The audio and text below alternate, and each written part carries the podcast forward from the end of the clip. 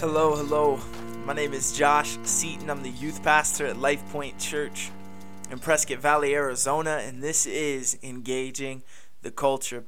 Um, thank you so much for listening. If you are a pastor, parent, student, or a leader, man, we uh, we really appreciate um, all who listen. Make sure to share this uh, podcast with people who you think it might um, benefit or the discussion uh, might open up some discussion for anything from home life to uh, to you know staff meetings or whatever.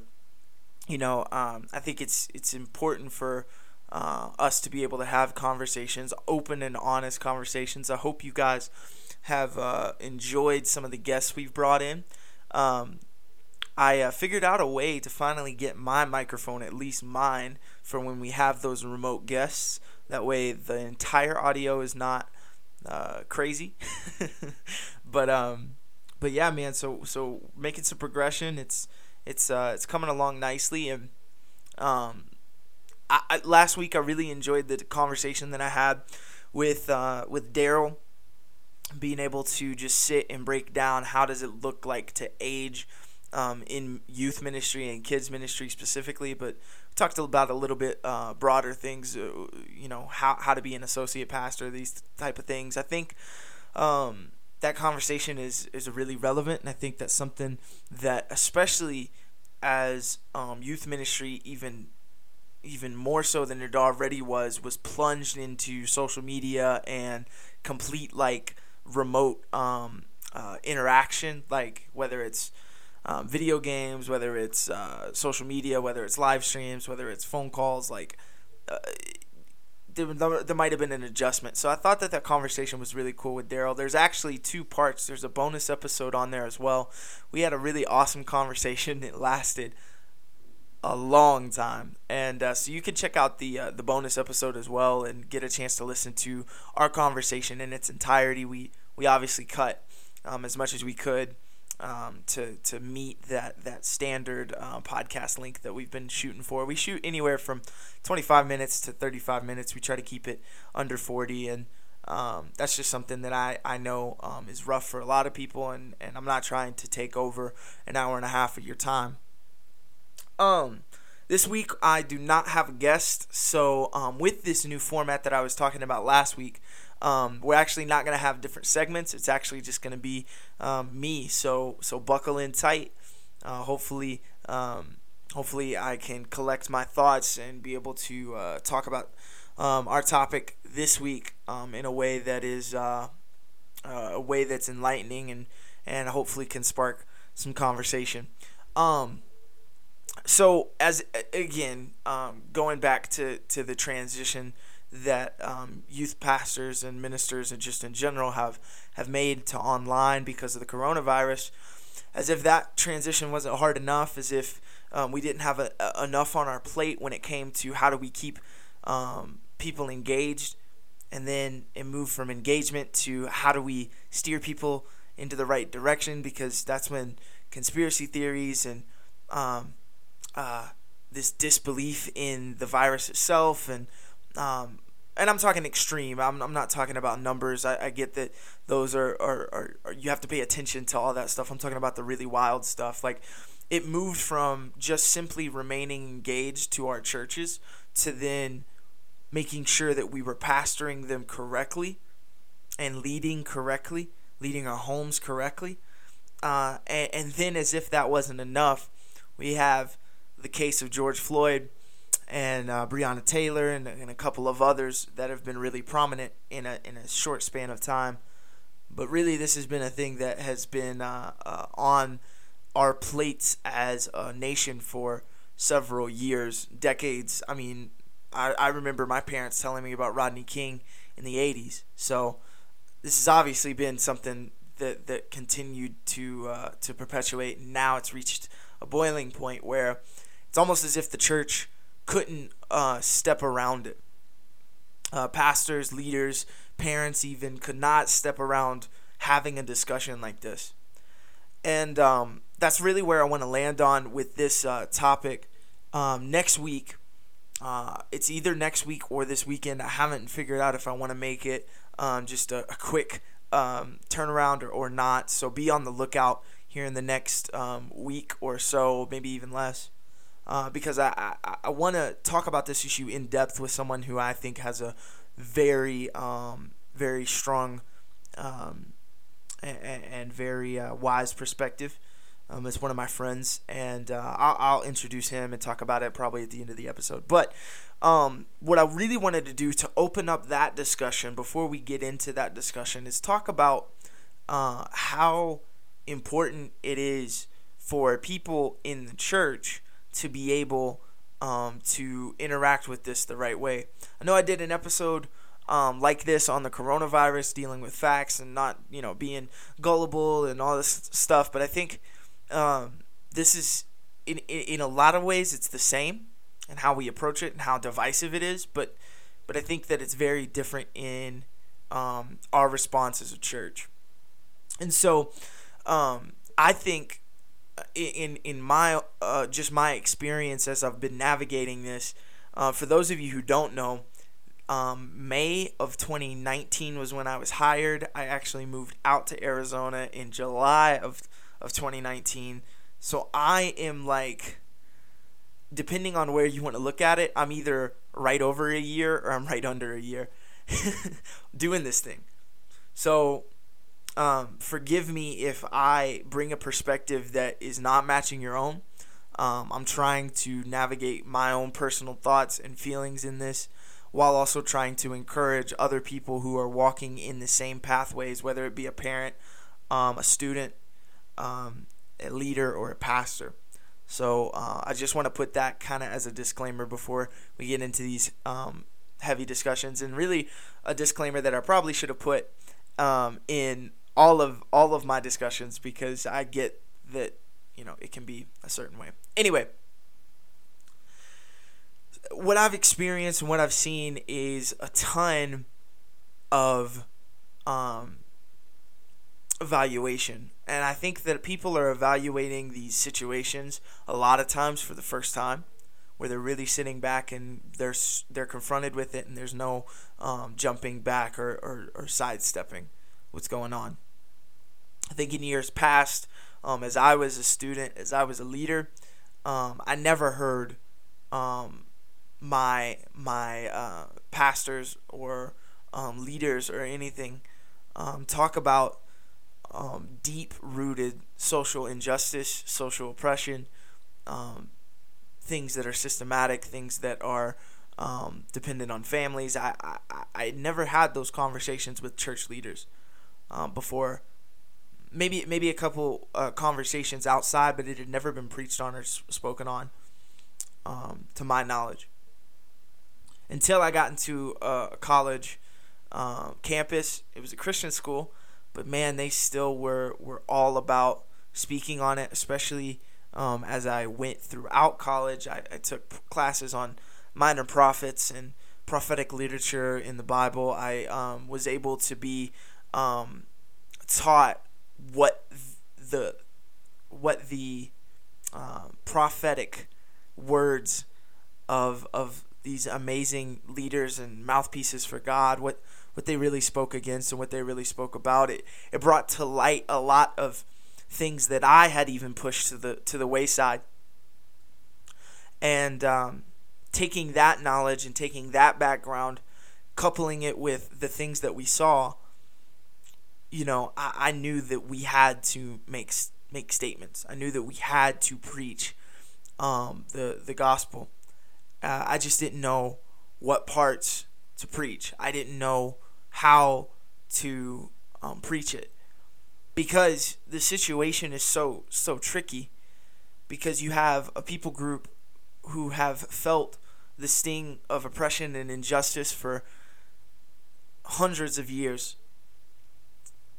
and on the other end their response to it is completely against scripture when it when it talks about loving your neighbor and and and having respect for them, loving them as yourself. So so where should the Christian stand here? And I was really struggling and I didn't know what to do and as we had conversations um, as a as a church staff as we um, were listening to church leaders at the network level and the national level um, for the assemblies, which is the fellowship that I'm a part of, um, I, I realized just how divisive it was, even in uh, amidst um, staff members who were seeking the kingdom together, and and um, I realized where where we were at, you know, and um, I realized how important it was for ministers of the word, for people who call themselves people of faith to stand in the gap and to really be mediators and um, give the voice back to the church. I just didn't know how to do it. And I remember, um, I remember one of my college professors um, had had just poured so much wisdom in me. Um, he's an incredible, incredible professor and um, an amazing pastor, an amazing um, friend as well. And and he would always he would always um, challenge your opinion, whether he believed it himself or not. And he said that up front. He said, "I am going to challenge." what you say, you better have justification and reasoning and Bible to back up what you say. And so being in a in a in a setting like that and having conversations like that really shaped really shaped what I believed and why I believed it and also gave me questions to the things that I knew I believed, you know. And so as we were walking through this, I'm a year out of of college now and um, heard all of these things and knew as a lead pastor um, their role was to listen from listen from the Lord, hear the voice of God speak, be led by the Holy Spirit, and make decisions based on that. And I, I thank the Lord so much for the lead pastor that we have um, at my church at Life Point. Um, not only because he's my future father-in-law, but just for the fact that like he he's an amazing, an amazing man of God, and I know he he is constantly seeking that for us. But um, when it came to my role as an associate pastor and for your roles if you're listening as an associate you know how do we, how do you speak on it when um, the lead pastor and the church as a whole is still trying to figure out their footing how are we supposed to um, interact and preach this and and talk about these issues and and have a voice but not water down the gospel but also not disrespect the position and the time that it took to evaluate the, the positions of the church as a whole, the network, the national offices, all of these things. Right? You got to understand your role. I think that that's the biggest thing in this. You have to understand where you're at. If you're a lead pastor, man, cast that vision, go after it, and make sure your team is on board. But if you're an associate, and you're struggling or you're you're walking through it and you're trying to figure out how to honor people while, while also um, talking about issues. This was the advice that I had received from my professor after I had texted him. I said, "Hey man, what do I do here? How do I honor my staff? How do I honor my church? How do I honor my community? How do I do this as an associate pastor underneath the covering of somebody else? I don't want to buck that or go against that."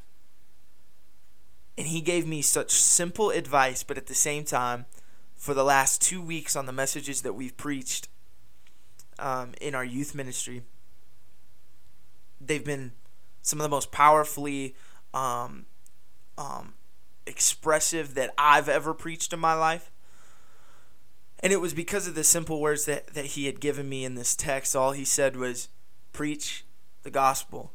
He said if people have problem with what you're preaching because you, if you're if you're preaching out of the gospel with no ulterior motives and you're just reading exegeting and figuring it out and, and, and communicating that and people have an issue with what you're saying they don't have an issue with what you're saying or the stances that you're taking or the positions that you have they have an issue with scripture. And that's a totally different thing. That's not on you and for me someone who is faced with how do I talk about this thing? How do I bring light to it? But at the same time, my church is still walking through how to figure it out. And luckily, luckily, we made um, uh, a conversation and and uh, we have a service that that talks about this. So I don't mean to say that like we're trying to twiddle our thumbs and do that. I hope that that's not coming across at all. But um, you know, he said preach the gospel said, okay.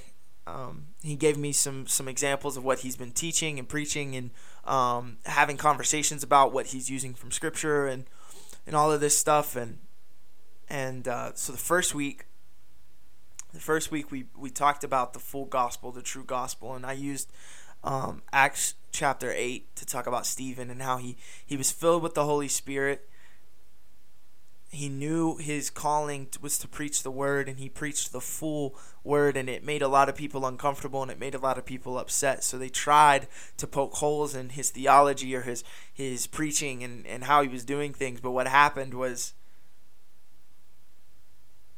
his indwelling of the holy spirit was able to speak for him and have answers to refute all of the bogus claims that pharisees and, and church leaders were making at the time so what did they do? They had to resort to distorting what he was saying and and twisting it and persuading people to then go against Stephen for what he was saying. And then when he's up on trial against the Sanhedrin and they're questioning him and they're talking to him, it says that they looked on his face and it was like the face of an angel.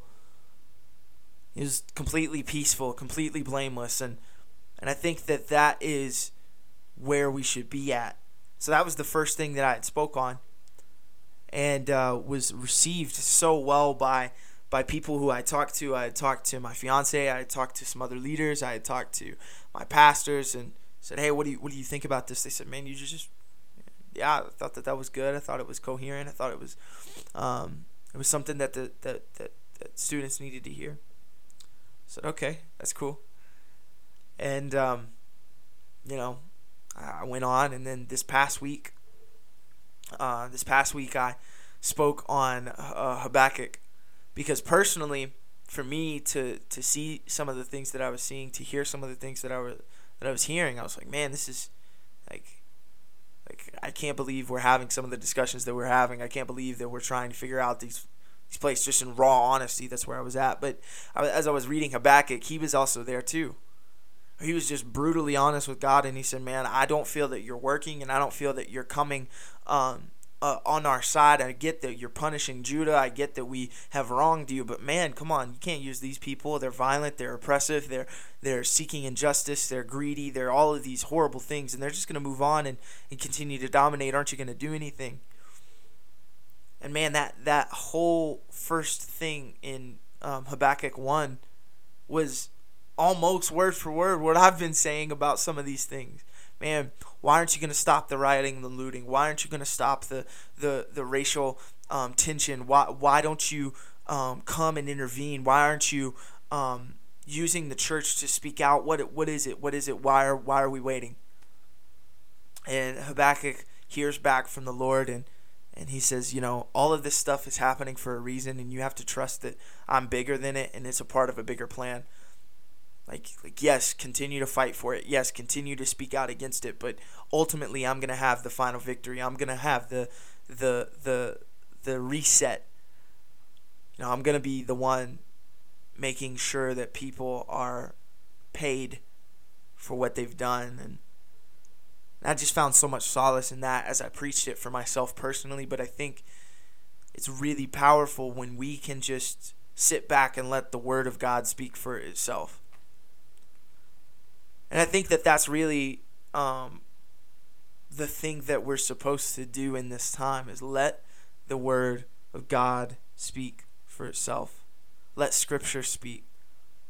I uh, admittedly, as I was preparing even before that first message on Stephen in Acts, uh, I I admit I was looking for scriptures. I was looking for accounts in the Bible that would um, allow an avenue to speak on some of the things that were happening.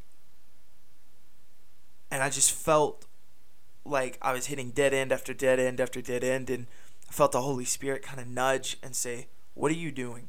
Why are you changing your study habits? Why are you changing the way that you're exegeting Scripture? Why are you looking at it from this lens? If you would just study Scripture the way that you would on a normal Wednesday, if you would preach the gospel the same way that you would on a normal Wednesday. For all intents and purposes, when you're when you're in the pulpit, when you're preaching and you're speaking on my behalf as a minister of the of the word, make sure that you're preaching the word. Don't preach morality.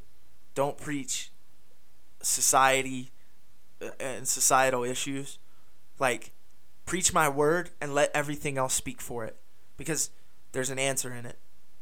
Sure enough, as I'm preaching and I'm and I'm talking about Acts 8, I see very very clearly how it applies here as I'm reading Habakkuk, man, verse by verse even. It's some of the very conversations that I've had with God in my own prayer life. Man, I think it's so cool that we serve a God who allows us to be in you know with him. He sends us his spirit so that he it can he can live inside of us. We don't have to worry about how to lecture well or or convert people onto our side of whatever thing that we believe. And if we just let the gospel speak if we just let the bible speak it's going to be far clearer than any kind of slant we could put on it. And so I think if you're struggling in this time, figuring out the words to say, figuring out the conversations to have, figuring out uh, the questions to ask, or the people to reach out to, or you just don't know what to do in this season, I just would love to encourage you with the same encouragement that I received from a man who has a ton of wisdom and and has spoken in my life countless times. And that is just to sit to preach the word and let the word preach for you. I think that that is the biggest thing that we can do. And and I get that in this time emotions, tensions are running high on whatever way that you feel about any of the stuff going on it's very easy to stay in that mindset as we read scripture, as we um, uh, use uh, our study tools. You know, whether you're an exegetical preacher, you you preach an uh, an eisegesis or whatever. You know, it's easy to fall into that. But I think the Word of God truly has the answers. The Word of God truly has um, everything that we could ever need, man. And I don't think we need to add any flavor or add any seasoning to that. And um, yeah, that's just been where my heart's been at this week, um, the past couple weeks. And um, thank you so much for, for taking some time to just hear me out. I hope um, that this is an encouragement to you if you're a pastor or a leader. Um, if this is a if you're a parent listening, man, I hope that you um, are inspired and ready to, to have conversations with your children to be able to um, have these conversations in the household, to make them common, and to keep God's word at the center. I think that that's the biggest thing if we can keep God's word at the center. And so, thank you so much for for taking some time out to hear my heart, to hear my perspective on this. Um, hopefully, it's been an encouragement to you. Um, we're we're gonna continue staying in the pocket of um, racism, the the racial divide, and everything that is going on with our society, um, and how the Christian's response should be to all the different things that are happening. I can't wait to have that conversation um, with my friend. His name is Braylon. He's uh, he's an incredible dude, and he's just got a lot of of wisdom. And uh, I can't wait to have that conversation to open it up and to allow him to kind of speak um, to this issue even more um, than than than I'm doing. And so, um, with that, I'm gonna go ahead and I'm gonna sign off. Thank you so much for listening. Make sure you check out um, all of our um, social media, uh, whether it's the Life Point Church page. You can find us at Life Point um, Church AZ or Life Point AZ, um, depending on the social media platform. You can find us at LP Youth AZ on Facebook, Instagram, and then you can find us at Life Point Youth Prescott Valley on YouTube um, or Life Point Church Prescott Valley on YouTube um, to find all of our services, everything that we've been doing during this time. Um, and we really um, appreciate uh, all of the, the engagement that we that we have been getting, and can't wait to uh, to get back at it here very very soon. So, with that, I'm signing off. Thank you so much for listening. Can't wait to be back with you guys with you guys again next week. And uh, yeah, have a good week, guys.